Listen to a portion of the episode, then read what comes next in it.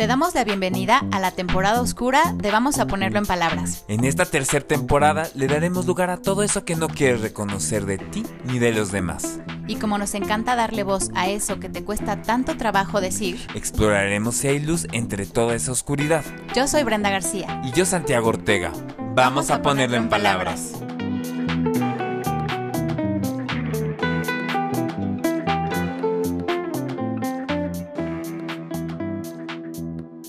Hola, hola a todos, ¿cómo están?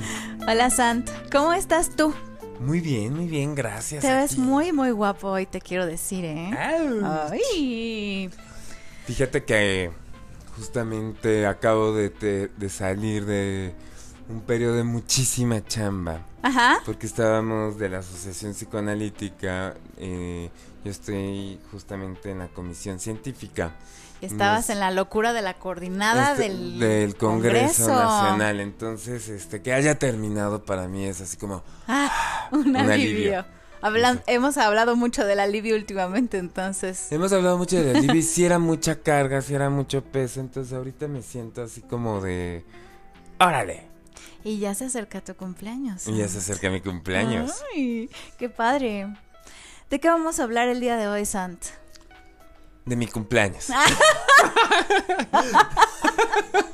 ¿Qué tal? No se lo esperaban, ¿verdad? El episodio se llama Sufrir en silencio y Santiago, vamos a hablar de mi cumpleaños. No, vamos a hablar justamente pues de, de la depresión, ¿no? Sí, de esa... A ver, que... Sabemos, hace un buen tiempo ya la depresión está ahí identificada como una...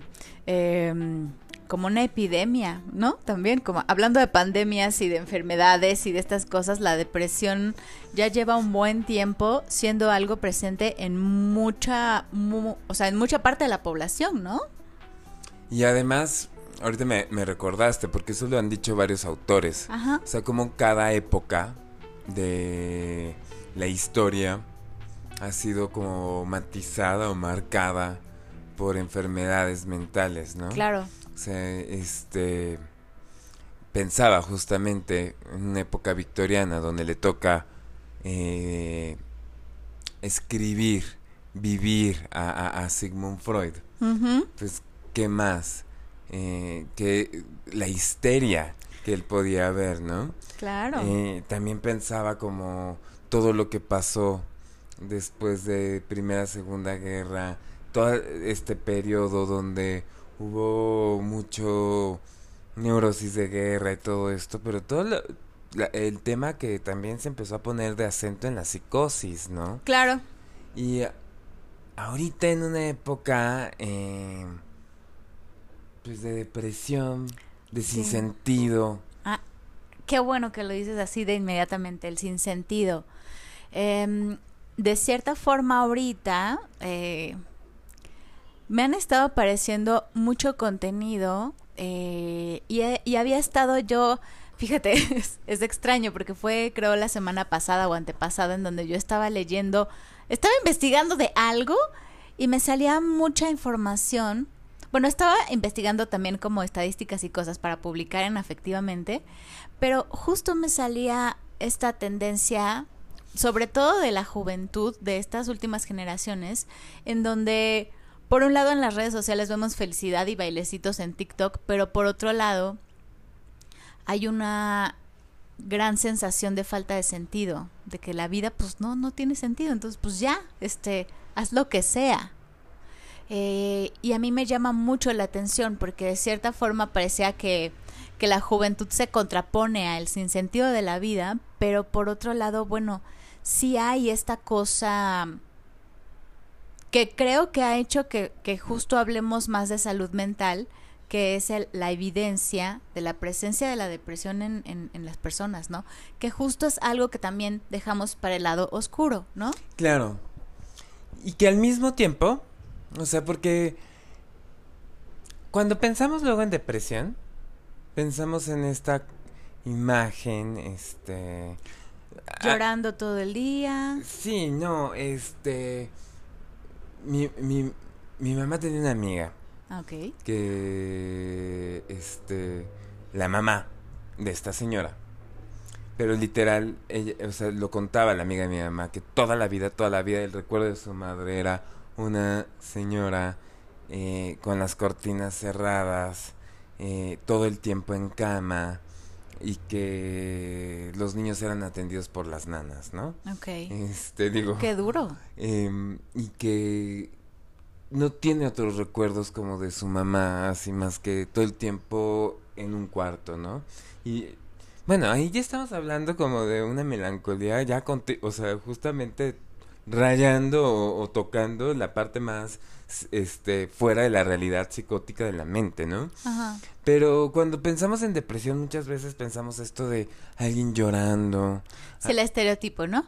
Alguien triste, llorando, este que no quiere hacer nada y punto. Pareciera que eso es la depresión y es mucho más. Y es mucho más. Por eso me gustó esta palabra que yo decía sin sentido. Y voy a decir otra que todos hemos sentido en algún momento. Eh, y a veces puede pasar temporadas altas que nos vivamos así. Sí. Pero yo, a mí me llama mucha atención porque hasta parece que es una frase que la dicen este varios. Siento que ando en automático. claro, claro. O sea, como que, o los pacientes te dicen, siento que pasan los días y como que no lo registro. Ujú. Si me explico. Eh, a lo que voy es, muchas veces la depresión es algo mucho más sutil ujú. eh, que se va a ir expresando, o sea, y que puede estar durante periodos muy grandes. Ujú. Que incluso a veces, o sea, yo, yo, yo, yo de repente digo, híjole, en tal, o sea, ¿cómo pude aguantar tantos años de mi vida viendo la, la vida en blanco y negro? Claro. Cuando me di cuenta que estaba viendo la vida en blanco y negro fue cuando empecé a ver color. claro. O sea, a posteriori. Después de un buen rato en terapia, pero sin darme cuenta, yo llevaba 3, 4 años muy deprimido. Sí, sí, sí. Y es bien duro, ¿no? Yo, por ejemplo, cuando he observado los periodos más, em, más depresivos y más en, en donde yo he estado más deprimida, algo que he identificado últimamente es que tal vez los demás no lo notaban, pero porque yo me la pasaba enojadísima. Mm, Sí, o sea, eh, esta parte, por ejemplo, de mi la- el lado oscuro de mi depresión, yo sí, este, lloraba un montón en el coche, este, o lloraba un montón en la noche, ¿no? Este, pero, em, pero creo que lo que podía, lo que más podía llegar a expresar ante los demás no era eso, era justo esta cosa de estar no enojada, encabronada en la vida, ¿no? O sea, era muy severa en todos los aspectos, conmigo misma, con los demás, criticaba, pero, o sea, era súper, súper, súper agresiva, ¿no? Eh, y en ese momento yo me sentía, eh, yo de cierta forma tal vez creía, eh, ahorita pensándolo, eh, que esa era como una parte fuerte mía, cuando en realidad ahorita lo veo y era no, o sea, me estaba protegiendo un montón y estaba muy enojada por justo Claro. toda esta falta de sentido, que es bien complejo. O sea, acá creo que lo que estamos hablando Sant, de entrada para el tema es que muchas veces tenemos depresión, pero no la identificamos como tal. O sea, hasta la misma depresión puede llegar a ocultarse de nosotros mismos, ¿no? Claro. Porque entonces eh, hacemos un montón de cosas, le seguimos, le seguimos, pero por ejemplo, ahorita que dijiste esto de eh, que se escucha mucho en el consultorio, que nosotros podemos decir, es que ando como en automático, yo le sumaría también este comentario que a veces yo escucho, es que como que no me hallo. no me hallo. No me hallo, pero le sigues y le sigues y le sigues, porque la vida te sigue demandando un montón de cosas. Pero el no me hallo, no me encuentro, Ajá. sin sentido, ¿no? Es Claro, una de las claro. cosas que estábamos viendo. Y aquí sí le quiero entrar como a una de las... O sea, la clínica de la depresión es muy amplia y hay que entenderlo de muchas cosas. Yo voy a hablar como de algunos tipos de depresiones eh, invisibles. Esta que estamos hablando ahorita, que le entramos curiosamente, sin sentido, todo esto, tiene que ver eh, justamente con algo que tiene que ver con los ideales. El ser humano por naturaleza humana y al mismo tiempo porque ahora sí, eh, eh, dentro de nuestro super yo, que es una parte de nuestra mente, no solamente está la conciencia moral, que nos dicta esto está bien, esto está mal, etcétera, sino está el ideal, el ideal del yo. Lo que, que es en parte consciente y en parte inconsciente, ¿no? Eh, lo, que se espera de nosotros, lo que yo espero de mí, lo que mis padres, la cultura, la sociedad en la que vivo va esperando, ¿no? Ahora, yo sí, no sé, no quiero hablarlo como generalizado, pero ahorita que estabas hablando, por ejemplo, de estas tasas tan altas de jóvenes deprimidos, también hay una realidad de pocos ideales. Claro. Y, no me quiero poner ahora sí porque, este, de, ay, los jóvenes de hoy en día. Sí, qué bárbara la juventud. No, pero sí pensémoslo como muchas cosas que antes nos daban identidad, nos daban un sentido, cada día nos dan menos sentido. Si me explico. Yo pienso como movimientos juveniles como los del 68, eh, movimientos, o sea, de búsqueda de un lugar mejor. Como que también yo a veces siento que el mismo joven está muy decepcionado también, y es real. Claro, el futuro no se ve muy alentador. No se ve muy alentador en ninguna parte del mundo. No. En ninguna parte del mundo estamos viendo una era muy polarizada, ¿no? Extremas izquierdas, extremas derechas. Perdón que me meten en eso, pero también, viendo así, eh, Mafalda y Susanita, ¿no? ¿Se acuerdan de Susanita que a mí me encantaba Susanita? Susanita siempre se quería casar. me estoy yendo muy cursi, pero era el ideal de muchísimos hombres y mujeres. Hombres que, que, su aspiración era casarse con tal y tener una familia, tal, tal, tal. Y no estoy diciendo que esté bueno o malo, era un ideal que existía. Y hoy en día también los ideales familiares ya no están teniendo tanta significación en gente joven. En algunos sectores de la población, evidentemente sí. Y por otro lado, lo que siempre dio sentido en el mundo también fueron las religiones. Sí. Y estos ideales también se están viendo caídos. Entonces, y muchas veces uno dice, eh, eh, con razón, si me explico. Entonces, pareciera que estamos en algo donde el mundo de los significados.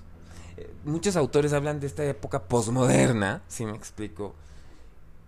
Estos ideales parece que se pierde y como hemos visto, toda parte depresiva implica pérdida de algo. No sé tú qué piensas de esto que...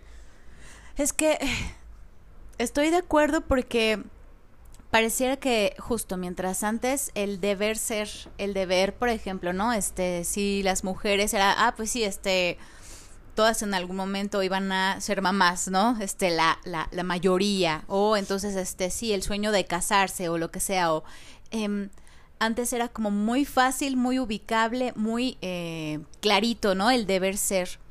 Y ahora, qué bueno que se está quitando ese deber ser, que entonces las personas seamos libres de escoger si queremos o no hacer o tal. Pero, eh, pero también sí creo que se pierde algo, que se, que se vuelve aparte ahorita, por tal vez como este, por cómo va todo, se vuelve todo, justo hemos hablado del, del problema de la inmediatez, ¿no? O sea, todo lo consigues rápido y al mismo tiempo esa satisfacción que llega de manera tan rápida, justo en vez de, de, llevarte a la felicidad de, ah, qué bueno, ya estoy satisfecho porque lo que quería ya lo cumplí, te lleva a lo opuesto, a una depresión eh, cada vez más, eh, tal vez como cada vez más profunda y al mismo tiempo cada vez más oculta porque entonces todo el tiempo estás satisfaciendo eh, deseos de manera inmediata, pero por otro lado, todo el tiempo se están muriendo tus deseos. Claro. Saca las palomitas porque en esta ocasión te queremos recomendar Good Will Hunting o Mente Indomable como se tituló en Latinoamérica a esta película de 1997. Con Matt Damon, Ben Affleck y Robin Williams en el reparto, este drama ganador de un par de premios Oscar trata de la tormentosa situación emocional que un chico de 21 años, Will Hunting, oculta constantemente para no enfrentar el daño causado por una infancia dolorosa y compleja pero tendrá que darle uso a un trabajo psicológico intenso para poder aprovechar la oportunidad que le ofrece una universidad al identificar su genialidad matemática y mejorar el panorama de su futuro. Interesante, ¿no? Cuéntanos qué te pareció y vamos a ponerlo en palabras.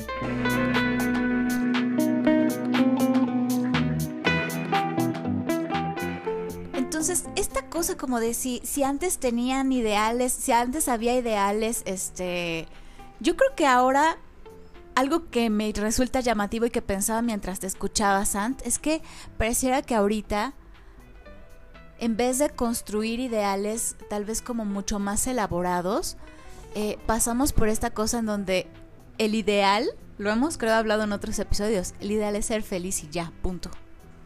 ¿No? O sea, tan clara la cosa, ¿no? Así como, tan claro es, yo solo quiero ser feliz. O sea, esta cosa de solo quiero ser feliz deja también mucho, mucho a construir, ¿no? ¿Cómo lo vas a lograr? ¿Va a ser de manera inmediata por medio de una aplicación? Este, o vas a construir algo que te lleve a eh, más a largo plazo a construir eso que en algún momento tenga altas y bajas, pero que conlleve a tus momentos de felicidad, que no serán inmediatos. Y además este ser feliz es medio engañoso, ¿no? Claro. Porque yo lo pensaba como... Hay, hay algunos pacientes que me da risa, o sea, de... Voy a ser feliz en cuanto tenga una pareja. Voy a ser feliz... Que va a ser perfecta. Ajá. ¿No? O esta. Si tuviera más dinero. O este... Si viviera en otro lugar, en otro país. Eh, si hubiera tenido otros padres. Entonces, una cosa que al mismo tiempo por ejemplo, el dinero. Cuando tenga más dinero. ¿Qué es eso? O sea, ¿en qué se traduce, si me explico? Exacto. O este, cuando tengo una pareja. Eh, eh, tener una pareja, si me explico, que se convierta como eh, este objetivo. Pero sí, en, en efecto, este como ideal de ser feliz. Pero quiero conectarlo con otro tema que no quería perderlo, que yo dije, chin, que no se te vaya. Que no se me vaya, que tú retomaste hace rato de cuando tú te sentías muy deprimida. Bueno, más bien que estabas muy deprimida y no, no estabas tan sensibilizada con esa misma depresión. Pero tú te sentías enojada. y, y, estabas enojada y la pregunta es ¿con quién? No sé con quién estaba. Contigo. o sea, a ver, pues sí, conmigo. Pero no sabes que estás enojada contigo. claro. E, sí, claro, o sea, lo, lo, lo, llevaba todo mundo, pero el problema era conmigo, claro, sí. Justamente, eh, la depresión tiene una parte de perro rabioso. Una parte de... Que se muerde solo. Que se muerde solo, exactamente. De un, o sea, y esto sí lo quiero conectar, porque ese enojo contra uno mismo puede ser muy fuerte esta temporada hemos hablado mucho de cómo esa parte que nos dicta hacia dónde tenemos que ir, esa parte que yo les decía de los ideales, si no lo estamos cumpliendo, nos puede castigar durísimo. Claro. Nos puede castigar durísimo de eh, em, ponernos el pie. Nos puede castigar durísimo. Yo, yo les decía esta parte de, de castigadora que se puede traducir en temas adictivos, en, temas compulsivos con la comida, en temas de autolesión que estuvimos hablando. Pero esta parte que vas peleándote con el mundo, ¿no? Que te estás peleando con el del taxi, te estás peleando con el del semáforo, te estás peleando con el SAT, te estás peleando con el del banco, esta gente que parece que está así como en una constante bronca, bronca, bronca. ¿Con quién está enojado? Claro, que parecía que están enojados con la vida, pero la realidad es que están enojados con su vida. Consigo mismo, con su frustración y todo esto. Y este sí es un problema, porque a veces el enojo volcado contra uno mismo sí empieza a ser duro, duro, duro, duro, duro. ¿Y hasta dónde puede llegar? Bueno, esta ¿Cuál es el caso extremo? Pues eh, la ideación suicida o el suicidio, ¿no, Sant? O sea, el acabar con esta con esta vida que lastima tanto,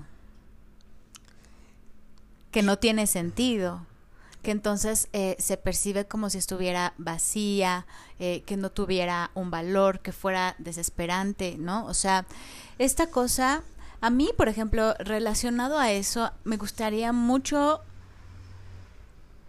como, em, como señalar este juicio que fácilmente se puede hacer a las personas que cometen suicidio, si son cobardes, eh, si entonces, o si son muy, o si se requiere mucho valor, este, o sea, eh, hacia la imagen de las personas que cometen suicidio hay un montón de juicios, ¿no?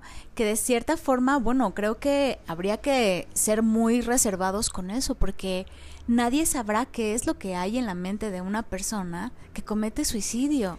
Y también hay que tener cuidado con estas frases luego que los psicoanalistas nos llegamos a hacer, casi casi de en el suicidio la bala iba dirigida hacia otra persona.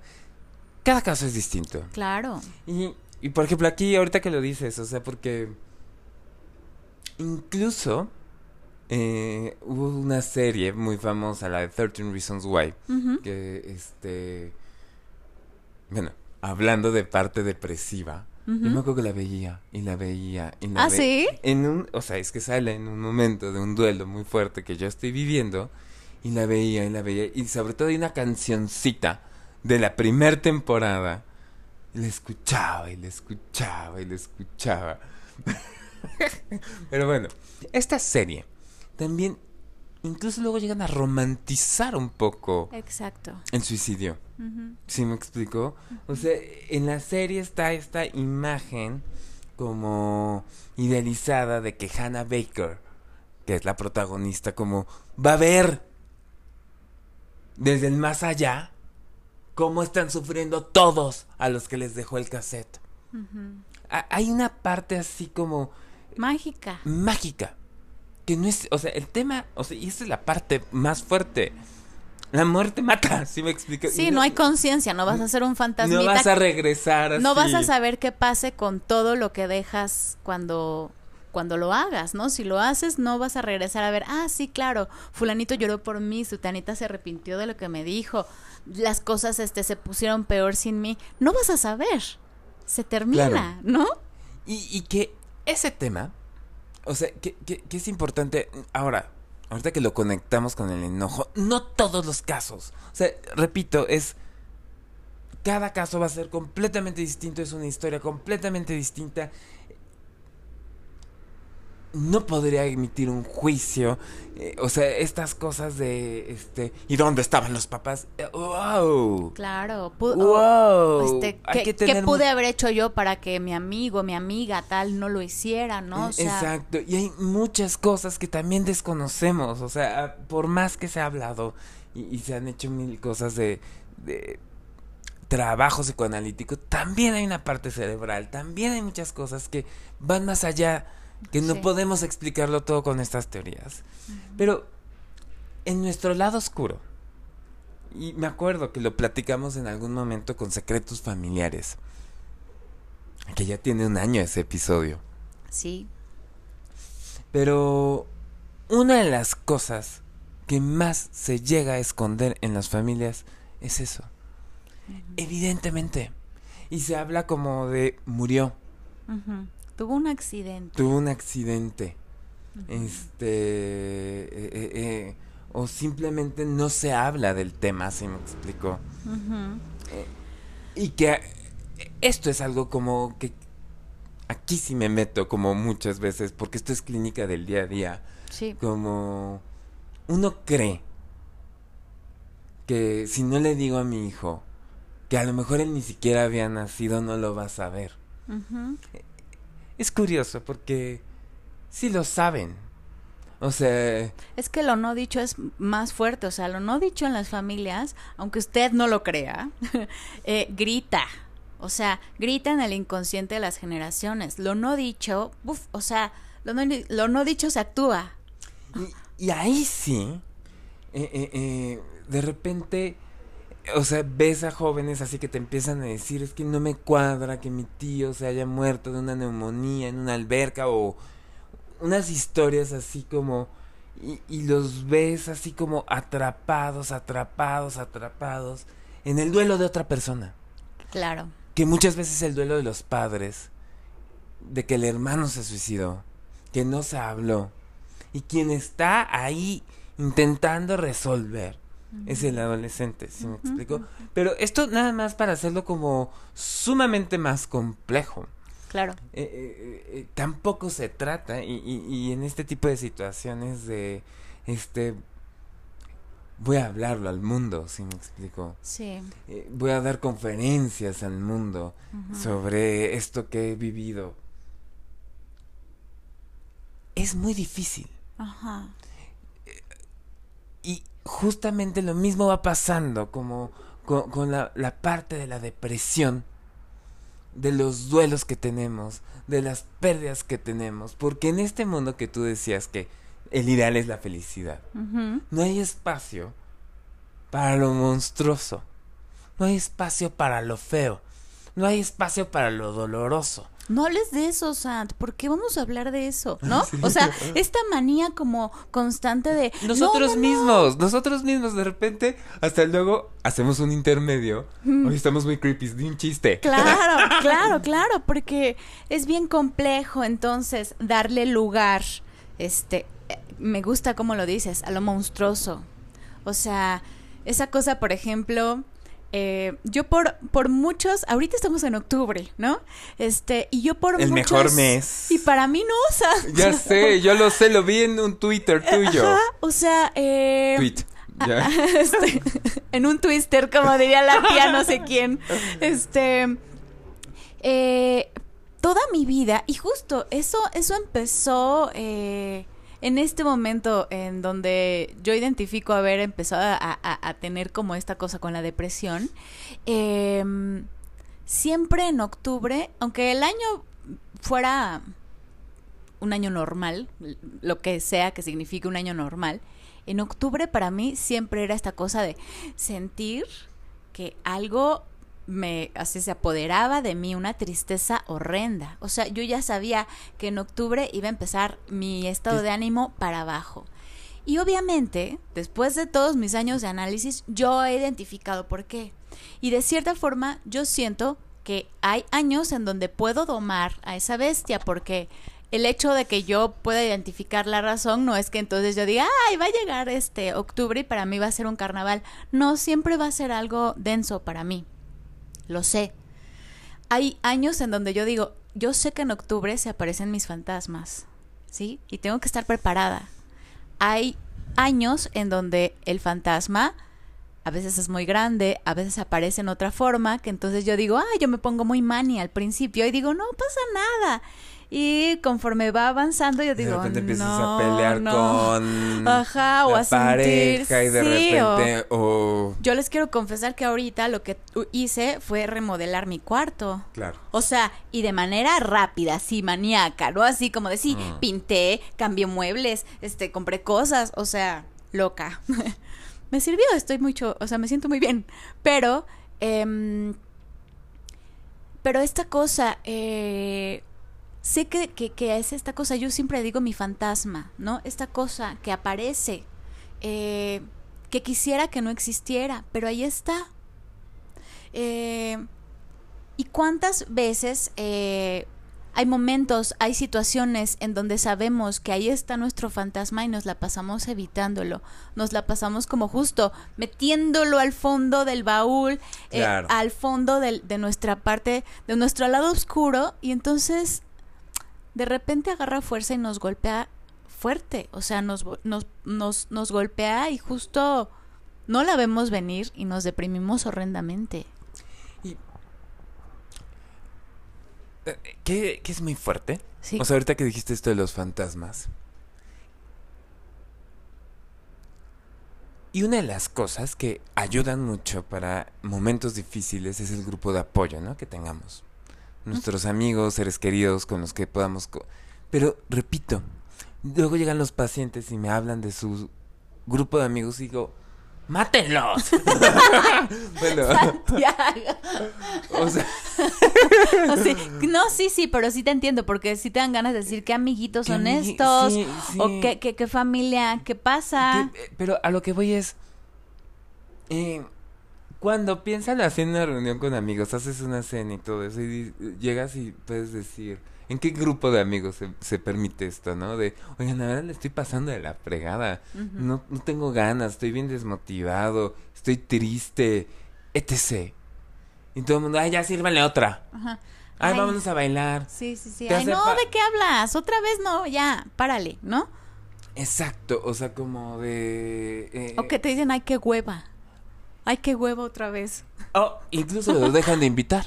Claro, claro. Ay, no, es que va a venir con su cara, a venir a hablar de que está triste. Es que es muy tóxico, nada más nos llena de cosas ahí feas, este, nos hace...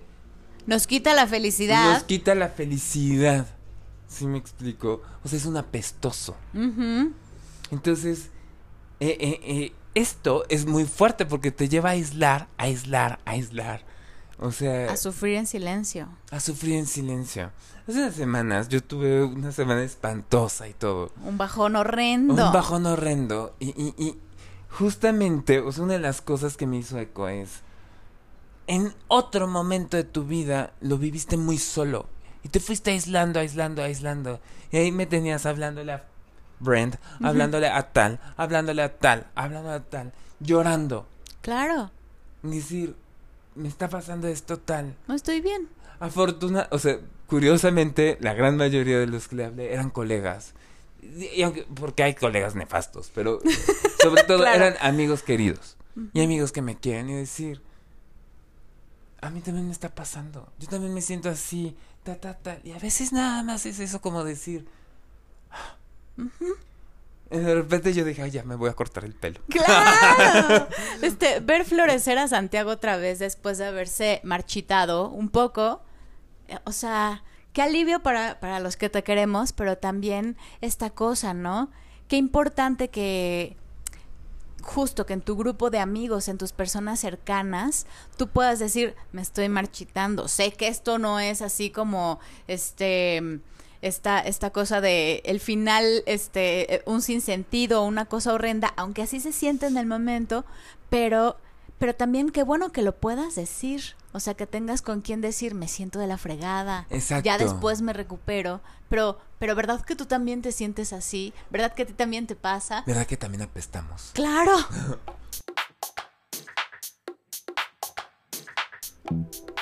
Prepárate un café, que en esta ocasión te recomendamos el libro Un perro rabioso, Noticias desde la depresión, donde el escritor Mauricio Montiel Figueiras ha decidido compartir su experiencia, ya que según apunta hay que armarse de valor para alzar la voz y reconocer que se está deprimido. Hablar de este trastorno es el primer paso para su tratamiento.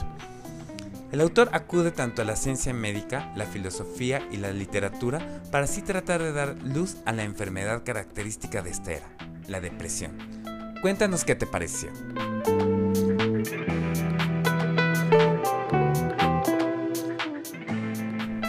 Ahora, a- está truculento.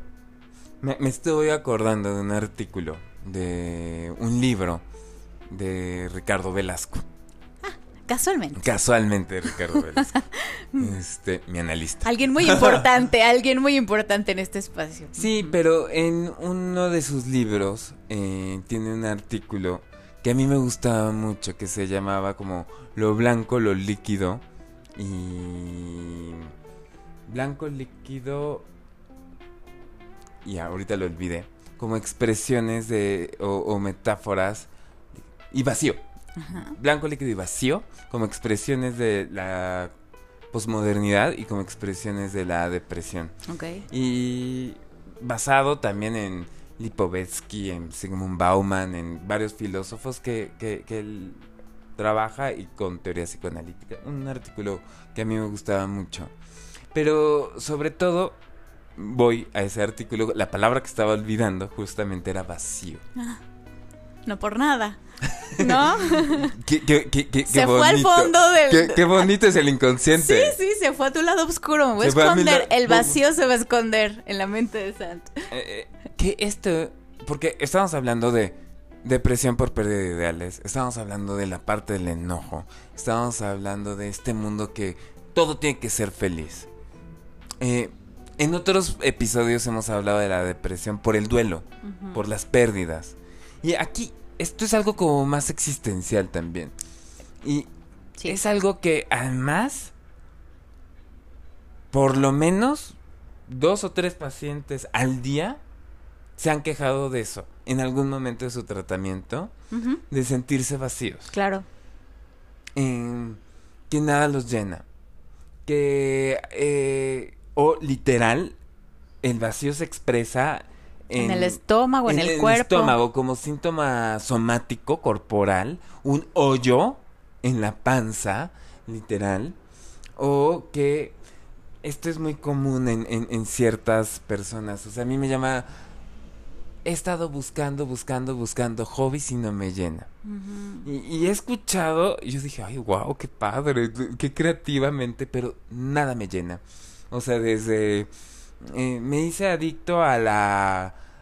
no adicto, como muy fan Aficionado. Aficionado, por decir algo, por la serie de Chernobyl y vi todo y fui de viaje y quién sabe qué. Y luego me hice aficionado a los pájaros y compré los libros y me fui de viaje y compré un microscopio para ver ¿Un telescopio? un telescopio para ver a los pájaros. Y luego me hice de las estrellas que quieres saber una misma persona que fue cambiando de uno y yo dije, ay. Qué vacío tan creativo. Qué vacío, pero... ¿No? O sea, porque eso, no lo llena, pero al mismo tiempo hay una búsqueda. Pero hay una búsqueda, pero además dije, legal, oh, vinos, le dio. Y, y, entonces me fui a toda a Italia. A la ruta del vino de tal, de cual. No, no, no, no, no, yo decía, híjole, ¿y cuánto tiempo llevas así? Llevo 15 años tratando de encontrar el hobby que me guste, hmm. el hobby que me llene. Hmm. ¿Sí me explico? tal vez el hobby es buscar. ¿No? O sea, tal vez entonces este o tal vez el sentido es buscar. O, bueno, a lo mejor está buscando afuera algo que tiene que buscar adentro. Claro. Y aquí e, e, esta cosa que es una lógica como muy infantil. Veo algo vacío, lo tengo que llenar. Claro. Claro. Yo no quiero ser un queso gruyer, Santiago. ¿Sí? O sea, es esta cosa, identificar que pareciera que somos como un... Em, yo lo pongo a veces así como un queso o a veces como un planeta, o sea, con cráteres, ¿no? O sea, no, pareciera que entonces esta idea de perfección es que esté liso, que no haya rugosidades, que no haya montes y que no haya valles, que todo esté plano. Ponte a pensar, eh, eh, tú que nos estás escuchando, si realmente quieres vivir en una planicie en donde no pasa absolutamente nada. Esos huecos, eh, de cierta forma, te llevarán en algún momento a tratar de llenarlos. Y en esa búsqueda hay un montón de cosas. Pero hay, hay, hay espacios que se quedarán huecos. exacto. Justamente eso es a lo que voy. Em, de hecho, me gustaría preguntarle a nuestros amigos arquitectos Marina y Fasi, que siempre nos escuchan, pero creo que es una tendencia en arquitectura que, tiene que ver como donde el vacío, el espacio, es el protagonista. Seguro todos hemos visto estas esculturas. Eh, a, ver si publicamos algo en estas este, redes sociales. Pero, por ejemplo, donde, no sé, está una escultura en la orilla del mar y que es como un marco de cobre, por decirlo algo, pero el protagonista va a ser el sol. Si me explico, el atardecer. Y va a ir cambiando el escenario, si me explico. O sea, la escultura o ciertas formas de, de ciertos edificios que se van adaptando justamente al vacío.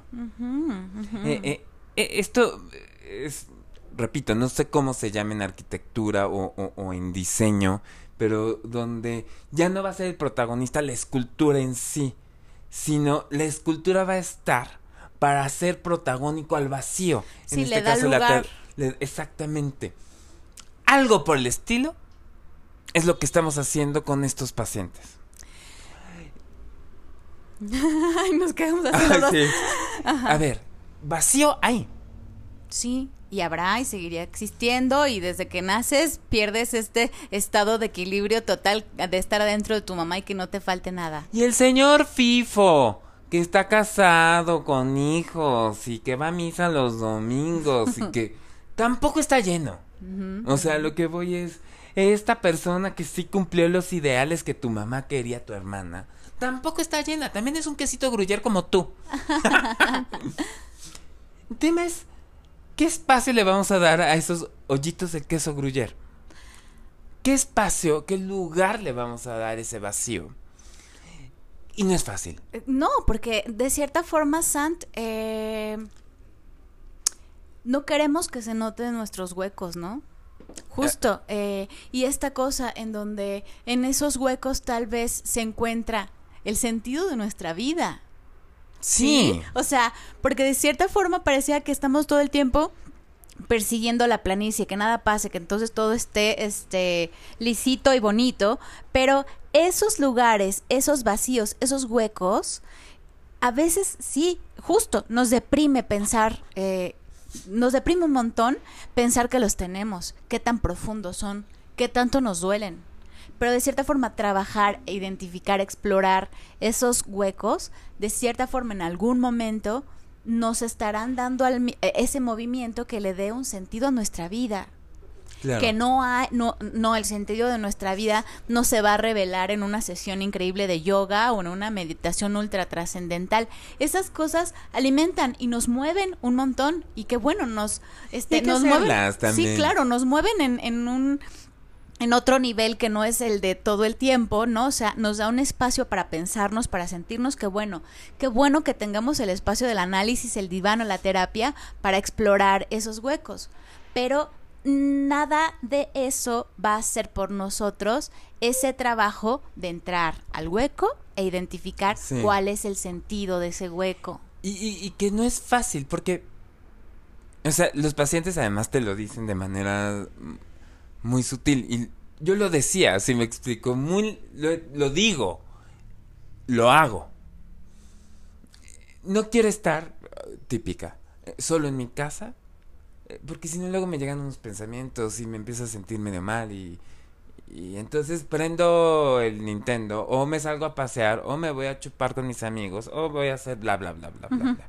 O por ejemplo, híjole, es que luego no me gusta pensar en ese tipo de temas porque me hace sentir mal.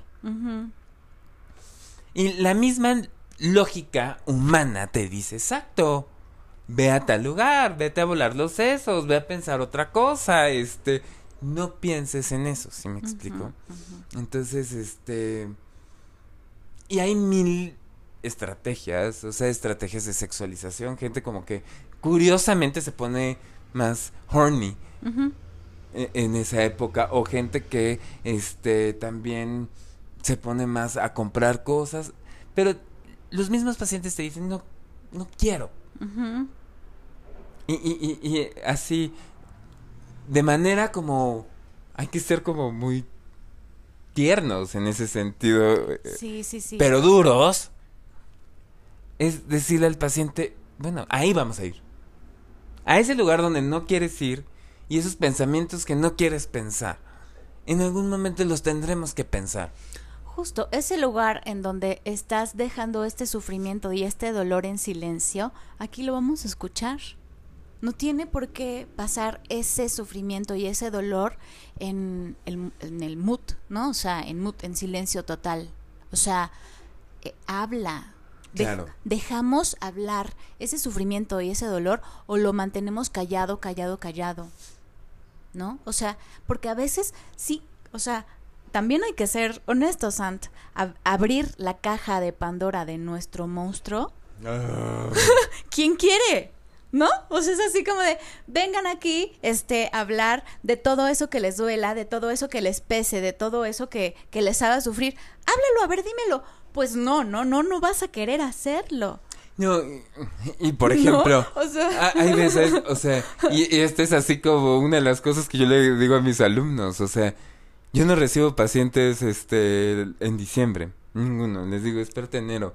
O sea, es que es muy fuerte. O sea, es muy raro que reciba alguien en diciembre porque luego llegan y, y, justamente yo en diciembre me tomo dos o tres semanas de vacaciones. Claro, los vas a abandonar de inmediato. Eh, y, y, no es por nada, dos, tres sesiones a lo mejor, prácatalas, te cuentan una cosa. Una vomitadera.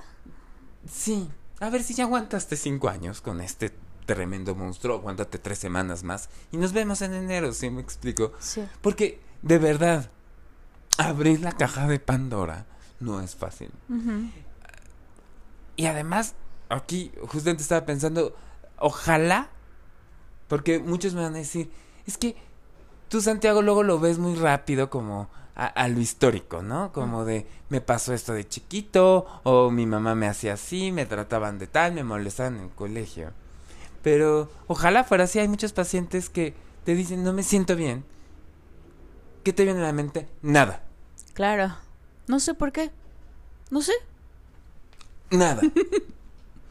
Con nada trabajas. Claro. Claro. Y, de esa nada algo surge. Entonces, ¿qué es fuerte, porque hay veces, o sea, y esto, o sea, realmente pasa mucho en el consultorio. De repente los pacientes empiezan a decir, es que literal me siento como, siente el hoyo.